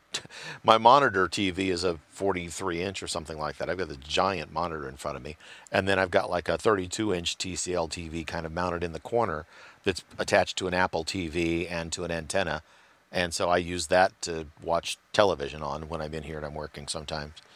I'll have that on, mm-hmm. you know. So, yeah, oh, but I could just as easily, given the size of this big screen, I can also just you know stick a window in the corner of this screen and watch video there if I wanted. But yeah, uh, yeah, I've got options of ways to entertain myself. During football season, I can have one game on one TV, and uh, on another TV, I can have a couple windows with different games in them, and I can watch everything. Oh boy! Except this year, I'm not going to be able to watch everything because they will not get the $400 out of me for the Sunday ticket. YouTube, just oh. I'm not going to do it. That's just too dang much yeah. money. I found out that the um, the bowling alley that I bowl at has paid for Sunday ticket. So yeah. if I want to watch my Packers, I will go down to the bowling alley and sit down there and watch my game. And I know you can go to probably any sports bar in America and do that too, but I generally don't like uh, sitting in crowded places watching my football games. I like to watch them at home where I can sit myself. Yeah, so me too. The bowling alley, well, bro- is, while certainly not quiet, is not going to be as packed and crowded as a sports bar. I think. Yeah, we'll see. Well, Brian and Haley just moved into their new home, and they yeah. they've got this. Uh, their TV in the living room is the same as mine, except it's a larger display. They got right. the 70 inch or whatever. Yeah. Or 75. I don't know what it is, but it's a little bit bigger than mine. Mm-hmm. But it's the LG. Yeah. Yeah, and I know they've been DirecTV users for years it. because he could get the Sunday ticket and watch his beloved uh, uh, Pittsburgh Steelers. I wonder is he going to get the um, the YouTube TV package so he can watch all the Steeler home games? I, I, I, don't know. I think yes, he's on YouTube TV. That's what he's on. Okay, he switched to YouTube TV so we could get that then. Yep. Yeah. That's right. Yeah. Yeah, I've yep. I've thought about it, but it's just it's just they're asking so much for it. I just I just can't pull the trigger. You know, because I did the math and it's like okay, it's like four hundred bucks and you know there's 17 games and you know if i look at the monday night games and the thursday games i'm going to get to watch anyway and then a couple weekend games so i'm actually only going to be paying for about 12 games. So $400 for 12 games. So how much is that i'm paying for each game you know? You know you start doing the math yeah. and you go like i just don't know if i can make myself spend that kind of money. Yep. It all comes down to the bottom line doesn't it? Yeah that's why it's called the bottom line. Yeah, I mean, I love cheering for my Packers, but holy moly. but and but I and I love my new TV. I, I can't believe how attractive it is.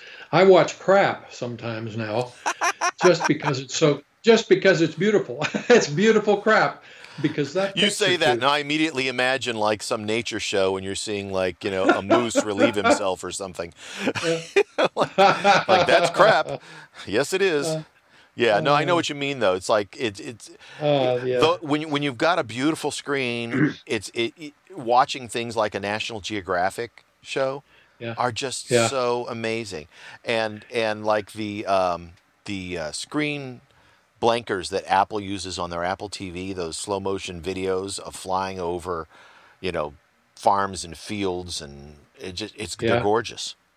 It's just gorgeous. I sit and watch the screen blanker sometimes by the way, I, I just ordered and got received my uh, eight DVD set of, uh, of oldies uh, uh country music. Uh, I thought you were going to say music. you were you, you got your no. Floyd Floyd Cramer's greatest hits. No, no. Anyway, it's country music history, and I got them on Blu-ray because I wanted the quality. For sure. And and so I, I, that was a risk because I had never, since I have had the new television, used that DVD player, which has a 3D feature uh, that worked right. with the te- use, Is it a DVD player or is it a Blu-ray player? Well, it's a Blu-ray player. Okay, I was going to say because okay. you said DVD, and I thought, well, if it's a DVD player, those Blu-rays aren't going to do you any good.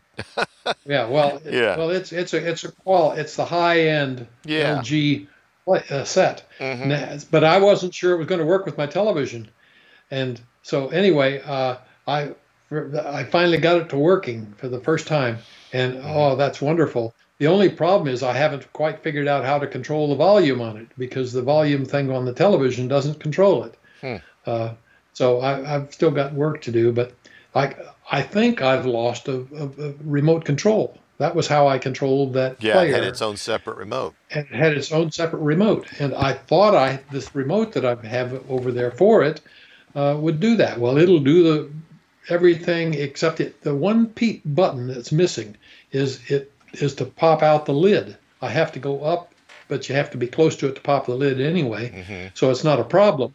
Yeah, but I was going to say remotely, to, uh, uh, you know, opening it up to get the DVD out doesn't do you any good when you're sitting on the other side of the room. You physically need to be there anyway. So but but but I think that was on the remote that came with it, and it's not on the remote that I have.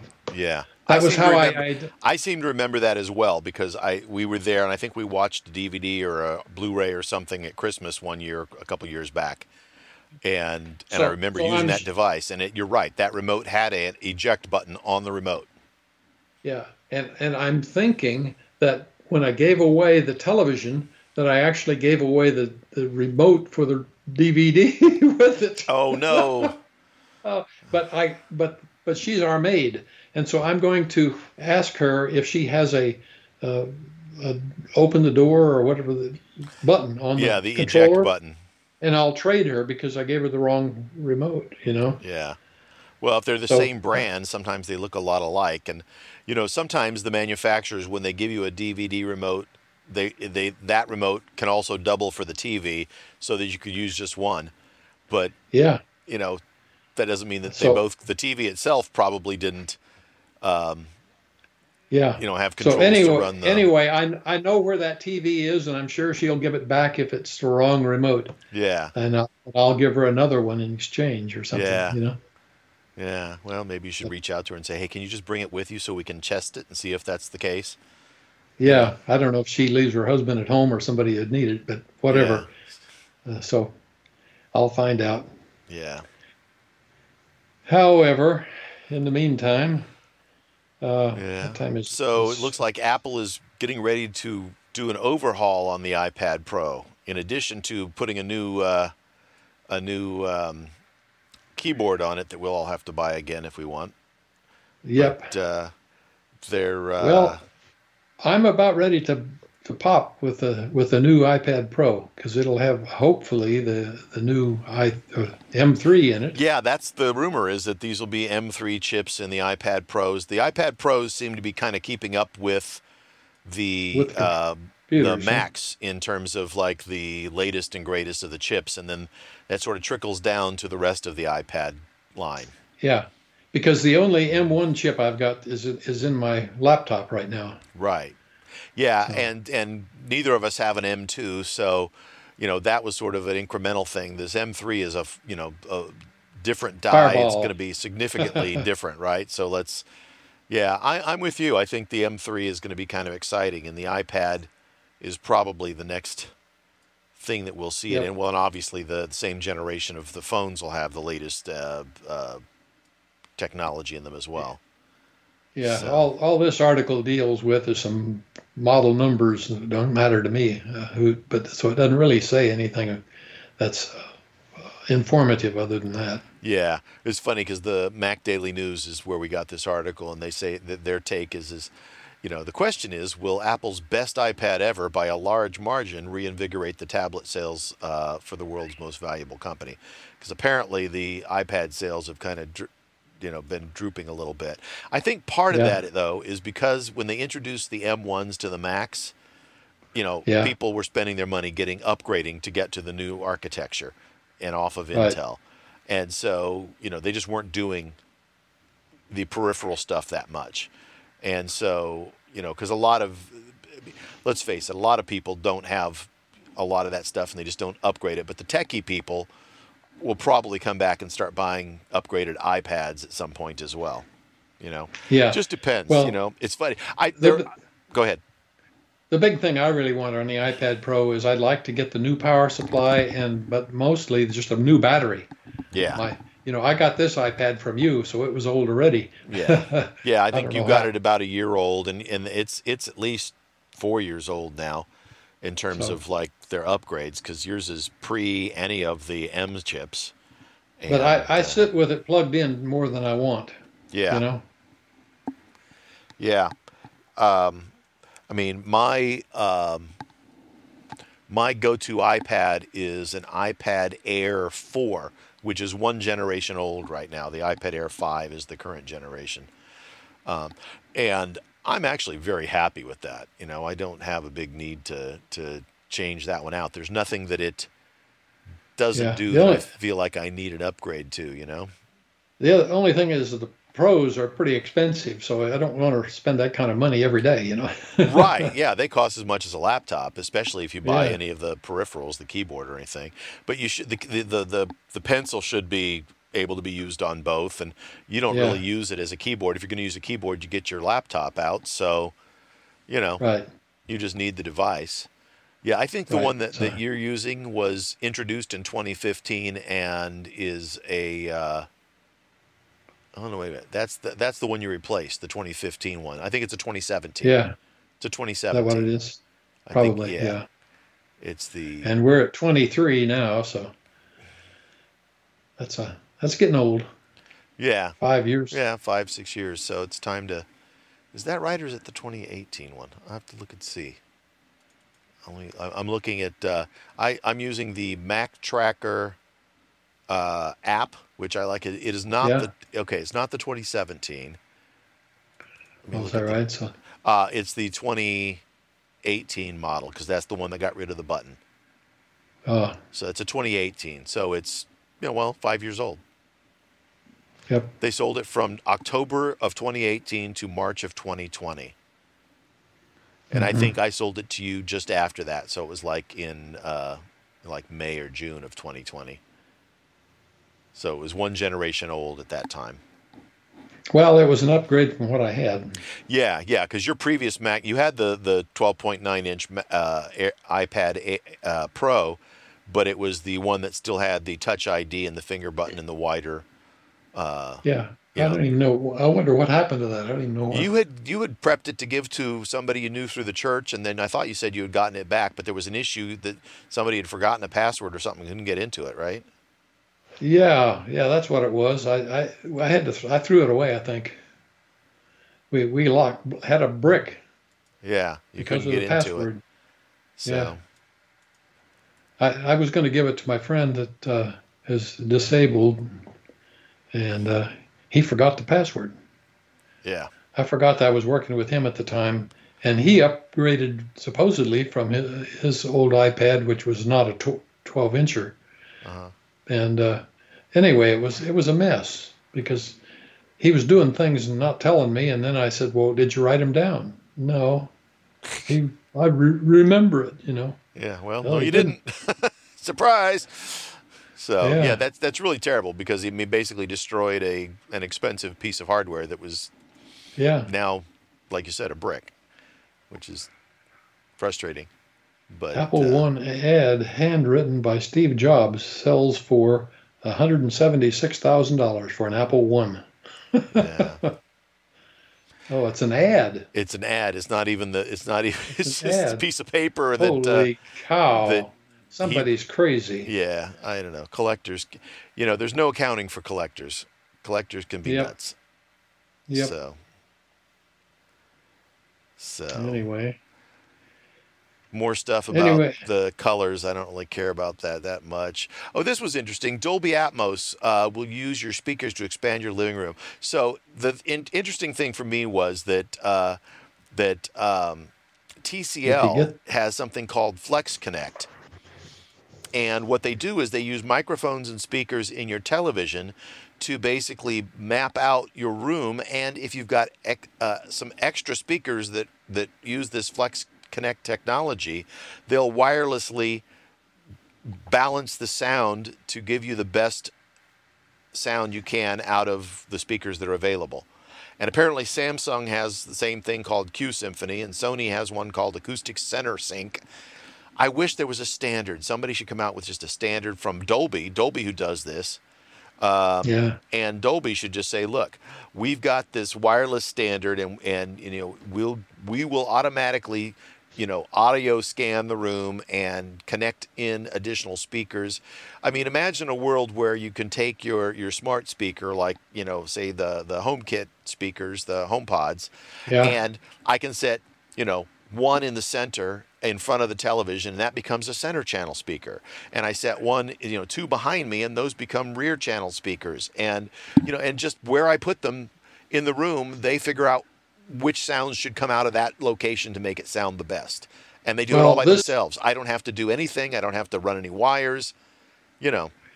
Yeah, if you just if you just heard me talking about my LG TV, you'll know that I'm not in market for a TV anytime soon. So this whole thing, even though TCL is trying to sell TVs, right. is probably a really good idea. Uh, yeah, you know, LG's, be, by the way, by... is called Wow Orchestra. Wow, talk about weird naming. Uh, wow Orchestra works the same way on LG TVs. So if your TV supports oh. Wow Orchestra, then if there's Wow, if you buy LG sound systems that support Wow Orchestra, then they will automatically uh, work with uh, spreading your Dolby Atmos around your room. Well, so. these are these are sound bars that work with LG TVs. Well, it's not just sound bars. It's also separate speakers that you can set, like for rear channels and different places in the room. But the thing is, is that uh. they they automatically connect to each other and then identify uh, oh, I, which I one see, should be yeah. playing which sounds because they can you know make a sound and then the microphones in the in the television will say oh that sound's coming from over there so that speaker should get these sounds and you know and so i love oh. the, the idea and the concept because then you know you don't have to set up a, a, a sound system for your television like right now, if you buy a speaker bar with a few extra speakers and a, and a subwoofer, you have to set them in locations where they say this one is supposed to be, and you have to make it sort of work in your room.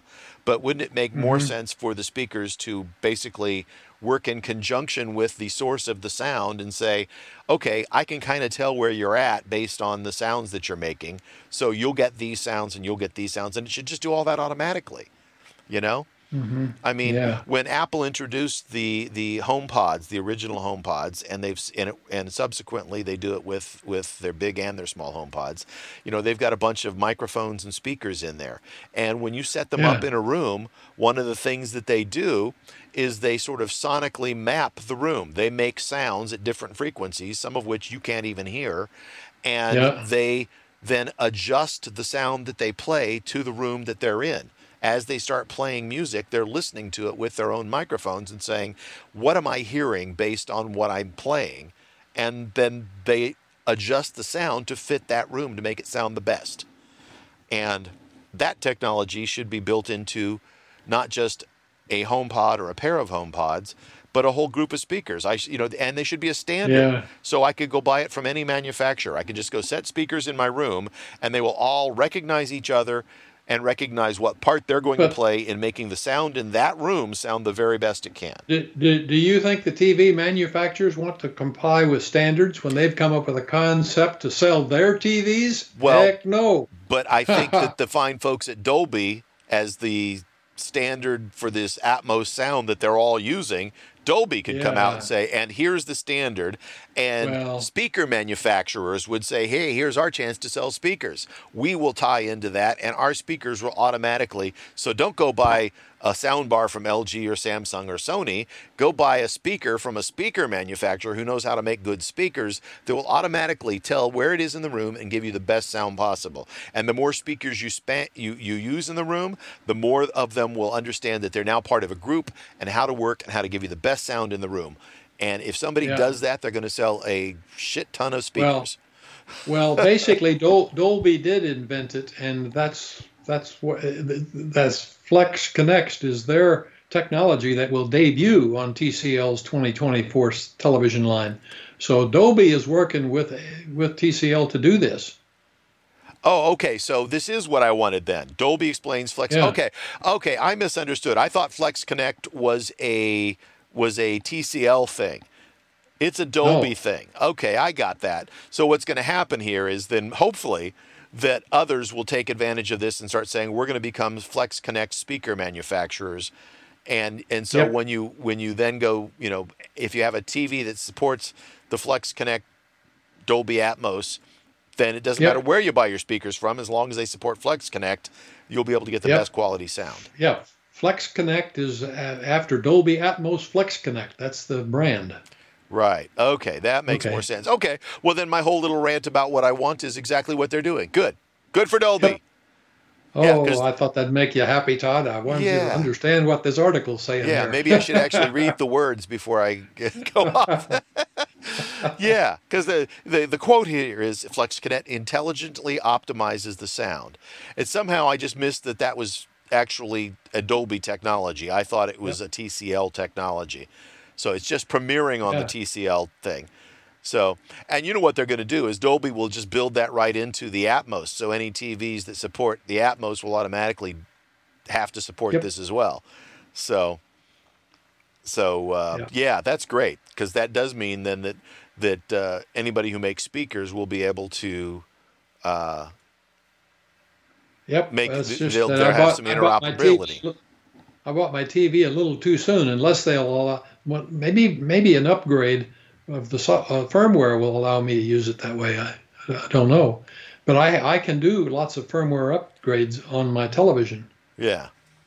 I mean, it's it's like a computer in there. Sure. Well, all TVs are that way now. Yeah, the yeah. software upgrades come into them, and they and in fact, you'll be watching, and it'll say, "Hey, stop watching and upgrade your TV now, okay?" and you can say no, but then it'll just pop up and bug you later and say, well, stop doing what you oh. actually want to do and, and upgrade now, okay? But but but you have hit on one thing that, that is funny about this, and or not funny, it's sad really. But because it's become more like a computer, it bugs you in ways that you won't believe. Oh yeah. yeah. Well, and in ways you wouldn't believe, it's also tracking what you're watching Oh yeah. Everything you're doing, it's got speakers that listen to you or microphones that listen to you. You know, yeah. don't you know? Don't tell mom, or she'll never let you have the TV turned on. Oh, she, oh, she knows because course, it's already talked to her. yeah. Well, and I was going to say it doesn't matter whether the TV's turned on because you don't actually turn right. them off anymore. They just shut the screen down, but they're still running. That's so right. you know, you want to shut them off, you have to unplug them.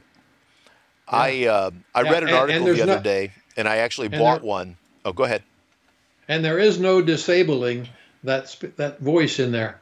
I thought that I had it disabled. No, I didn't. There is no disabling it. Yeah, there's no way. Well, you know that's because yeah. they sell that information to people to make money. That's how they. Yeah. You know. That's they, another another profit stream, right? Yep.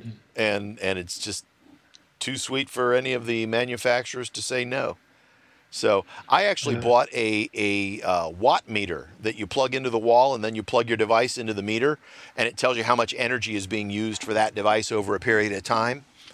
and uh, it was only like 15 bucks on Amazon. And I've gone around and plugged it into different devices. But what made me think about doing that, uh, reminded me actually, I'd, I'd thought about it once before but didn't do it, uh, was I read an article about a guy who bought one and then he plugged his TV into it. And what he found out was that it uses just as much electricity when it's not on as it does when it's on. Turning a TV off doesn't save you any electricity whatsoever today because all these TVs are basically computers. And even though the screen itself does use a fair amount of energy, not as much as the CPU and the processors, which are running all the time in the background. Mm-hmm.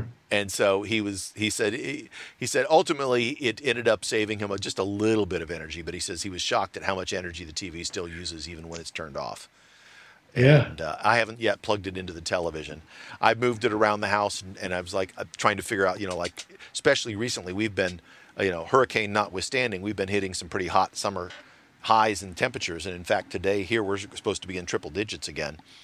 And so I was just curious, you know, what are the things that use most the energy and how much energy do they use? Like I've got some fans that are running and things like that. And I found that the LED light bulbs that I have in my lamps yeah. run use so little energy that they they're they're like point zero zero zero zero zero four kilowatts for for like 15 hours of use. I mean, almost no energy whatsoever. um, you know, and that fans use a little bit um, and that my refrigerator uses a little bit, but the things that use the most, like I've got a uh, a room air conditioner in our dining room, uses a ton of of energy. Um, ah. To r- running the the compressor on a on an air conditioner uses a lot of energy. Yeah. Surprise! Well, surprise. I, I, while while you had me on Engadget here, who published one of these articles, I happened to scroll down and saw the title Scientists Strengthen Concrete by 30% with Used Coffee Grounds. Now, oh, talk about I, I saw an article about that the other day. What, what, what was the trick there? Well, it's something about, it says uh, the, the chemistry in, in the uh, materials that it uh, pyrolyzes the materials at 350 to 500 degrees. So I guess you have to heat the thing up a bit uh, when you put a, mix them together. Mm-hmm. But then by substituting for sand, 5, 10, 15, and 20 percentages by volume for standard concrete mixtures. So, so that is a substitute for sand in the, mm-hmm. these percentages. Uh, and th- then then they raise it to a high temperature when they put put huh. make that blend. And so it, it have to kind of bake it. Yeah, it, it, it says it won't bind to other materials due to organic content, or some, excuse me, let me read the whole sentence. Coffee grounds can't simply be rick, mixed in raw with standard concrete, as it won't bind. Uh, but they explained, uh, the, but in order to make the coffee grounds more compatible, the team experimented with pyrolyzing the materials mm-hmm. at, that, at and, those temperatures. I'm not and, familiar with the word pyrolyzing. So that's basically oh, that's heating. like melting. Heating. well, it's heating it a lot. Uh-huh. But but but but then that makes the bond closer because I think while while they got these coffee grounds in there, they're they're maybe burning up or attaching uh, electrically to the other materials and uh, forming these stronger bonds. Uh-huh. So that's that's what it amounts to. So the beauty of this is they're taking what formerly was uh, something you had to get rid of in the dump, you know, the coffee grounds, now can actually uh, help you make a stronger concrete uh, and uh, has a really ben- beneficial effect because there's some places where the density of and strength of that concrete really is a much very important, you know, and you don't fill a landfill as quickly. I don't think coffee grounds fills it that fast anyway, because it seems yeah. to me it would probably degrade and become yeah, dust. You would think like it's, everything it's, else. Yeah, it's it's it's basically a natural. You know, it's it's coffee nuts, right? So it's like yeah, yeah break down pretty quickly. Interesting. Pyrolysis, so any, by the way, is the process uh, of thermal decomposition of materials at elevated temperatures, often in an inert atmosphere temperature can be understood as thermal vibration. As high temperatures uh, an excessive vibration causes long chain molecules to break into smaller molecules. So, yeah. Anyway, uh, organic waste that goes into a landfill decomp- decomposes into methane, which is really a bad gas, mm-hmm. 21 times more potent than carbon dioxide. So by just getting these these things out of the uh, landfill also helps in that regard. Yeah, unless they were actually going to capture the methane and use it as an energy source, but that doesn't. Well, they're, they're they're they're well they're they're doing that in most dumps. Not yeah. every dump has got the pump. Atmosphere. Yeah, yeah. No, I know they're doing a lot of that these days in in uh, landfills and stuff. They're they're trying to recapture a lot of that. But uh, so anyway, anyway let's, let's kill two birds with one stone. There. Yeah, exactly. Interesting use. You know, it's like it, I, I wonder if we're going to see like you know, we'll mail you a box. You fill it with coffee grounds and mail it back to us. and We'll send you ten dollars.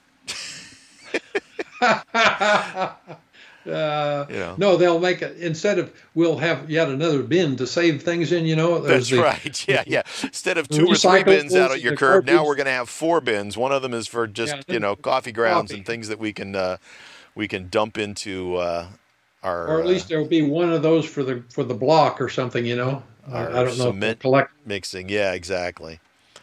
So they can pick up a bunch of coffee grounds all at once. That's funny.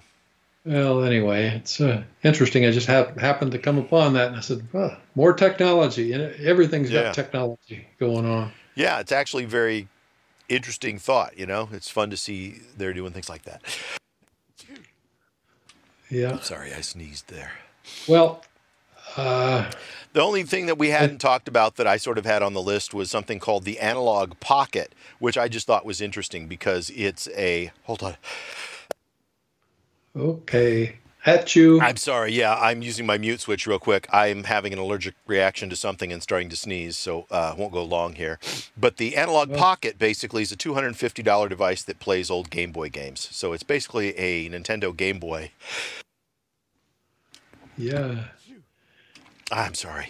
Well, if you're um, into games and you've got all these little Game Boys laying around, you yeah. might want to well, when I was when I was you know teaching in high school, I had uh, about 15 years ago. Kids would come in at lunch with old Game Boys, and they got really into retro gaming, and so there was a lot of retro gaming going on. But you know, as time goes by, those old Game Boys aren't going to be around anymore. I mean, they have physical buttons and stuff, and they're going to start to fall apart. So uh, it's kind of cool that somebody stepped into the fray and said, "Well, you know, if you can't find an old one, here, buy a new one." You know what retro gaming would mean to me and my generation? Pinball machines. Yeah. That's retro gaming.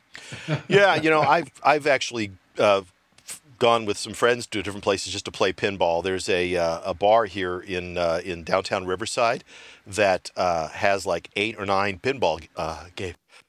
All our bowling alleys have it here. That's where you go to yeah. pinball machines.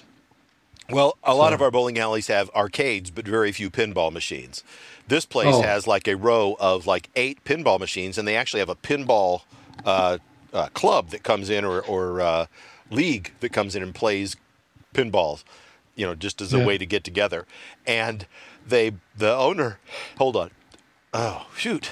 Um, the owner uh, apparently belonged to some group where they then swap machines. So he owns some machines, but then others are like he pays to be part of this group, and so they'll be there for a while. Then they'll pull those out and bring new ones in, which is fun because then you get mm-hmm. to play different machines every once in a while. Yeah. And so you know if you like playing pinball, it's fun to go over there.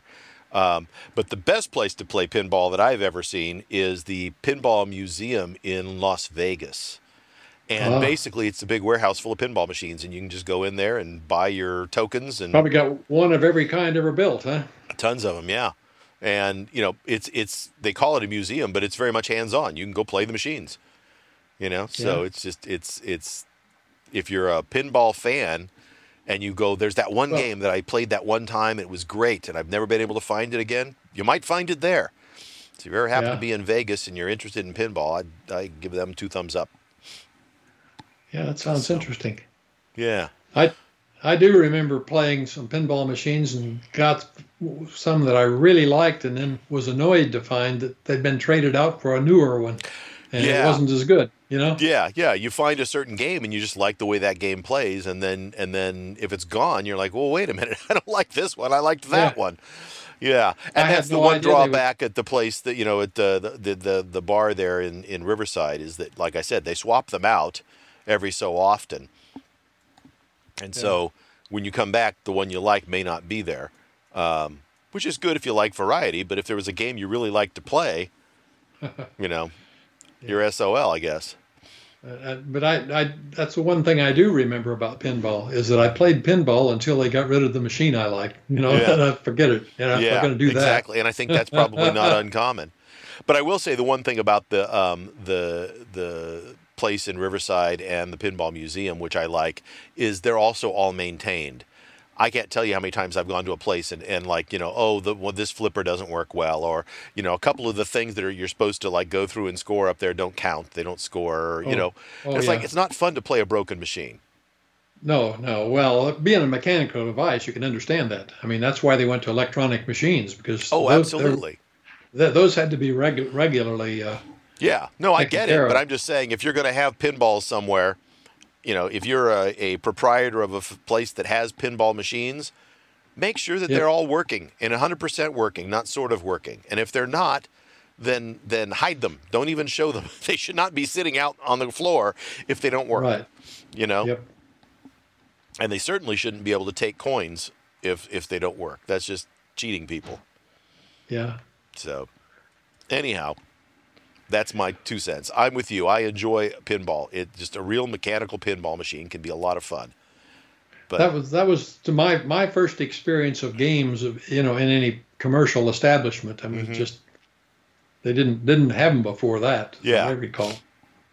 Yeah, I mean and, the only the ga- the only games were in the pool halls where the guys played card games. You know, right? It was Gin Rummy or one of those kind of games. Yeah, yeah. Well, and I suspect that, you know, those pinball machines, like you said, bowling alleys and bars are probably the places, pizza places, you know. Yeah. Arcades. A lot of arcades will have, you know, a few actual pinball machines amongst the the Well, arcades arcades were of your generation. That's when those first came out, you know. Yeah. Yeah. But uh but an actual pinball machine, you know, like they would call the arcade section of a pizza place the arcade, whether it was well, you know, yeah. it wasn't a standalone arcade where there would be just games. But yeah, yeah, no, a good pinball machine can be a lot of fun. So, so well, arcades go beyond just that kind of game. They'll have the basketball. Oh, sure, yeah, they'll have yeah. In, in fact, it reminds me of sort of like um, the uh, at a fairground or something. You know, they'll have that section of games where you're, you know, knock yep. over the dolls and you know, Circus Circus in Las Vegas has a lot of that. They've got pinball sections and things like that where you can win tickets and then you go turn your tickets in to get a prize. Actually, I, I do think that there were there were uh, uh, the, the game before the pinball machines. I do recall some little bowling alley. There were ten pin games. They weren't bowling, mm-hmm. or the one where like uh, uh, skee ball, where you jump it up into the rings and you can, you know, yeah. You, the if you can throw it into the small ring, you get like sixty points, and then the slight, you know, then a little less, a little yeah, less, a little less. So anyway, yeah. interesting yeah, to see I remember playing uh, skee ball. I was pretty good at that. I'm I'm good at like aiming type of games, you know. The mm-hmm. like I, I remember it uh, when my daughters were younger. We would go to uh, w- whenever we were like in Las Vegas. I would I would go to Circus Circus and throw a softball at a milk can and win them a big stuffed animal. My daughters had this like life size, you know, Saint Bernard stuffed animal in yep. their bedroom for years because I wanted in Las Vegas for him. Yeah, that was a good thing about the carnivals. They had these big anim- stuffed animals that everybody wanted. Yeah, yeah, and they're you know they're in the games. way and they're ridiculous, but it was just you know yeah, it was uh, fun but, to walk around and say I won that. Right. One year, yeah, my daughters didn't want anymore, and I just I just felt like seeing if I could still do it, and I went and won like a big. Um, I don't remember what it was, big stuffed animal of some sort. And and my wife and I were walking around as we were leaving, and I didn't want to bring the stupid stuffed animal home. And I saw uh, a couple walking with a little kid, and I walked over and gave her the stuffed animal, and said, "Won this. Don't want to take it home here." And the little kid's eyes lit up, and the parents were like, "What? What? Why are you doing that?" And I was like, my gift. Yep. walked away, and the little kid was just grinning, you know, biggest biggest grin ever. So I was yep. happy to make somebody's day. That was fun. Okay, well, I think are we are we ready to wrap? I think so. The end of episode 143. Wow, I'm August counting. 28th, 143. Yeah. Well, I'll talk to Alex when he gets here and let you know, Todd. Okay. So yeah, we'll either week. either postpone it a week or we will um, uh, do it while he's there, or we'll invite him in. One of those three. Yeah. So you just you know okay. you uh, since he'll be there with you, you guys figure it out and just let me know. But, okay. Uh, anyway, thanks for joining us again. This has been another episode of Generation Tech. Bye bye.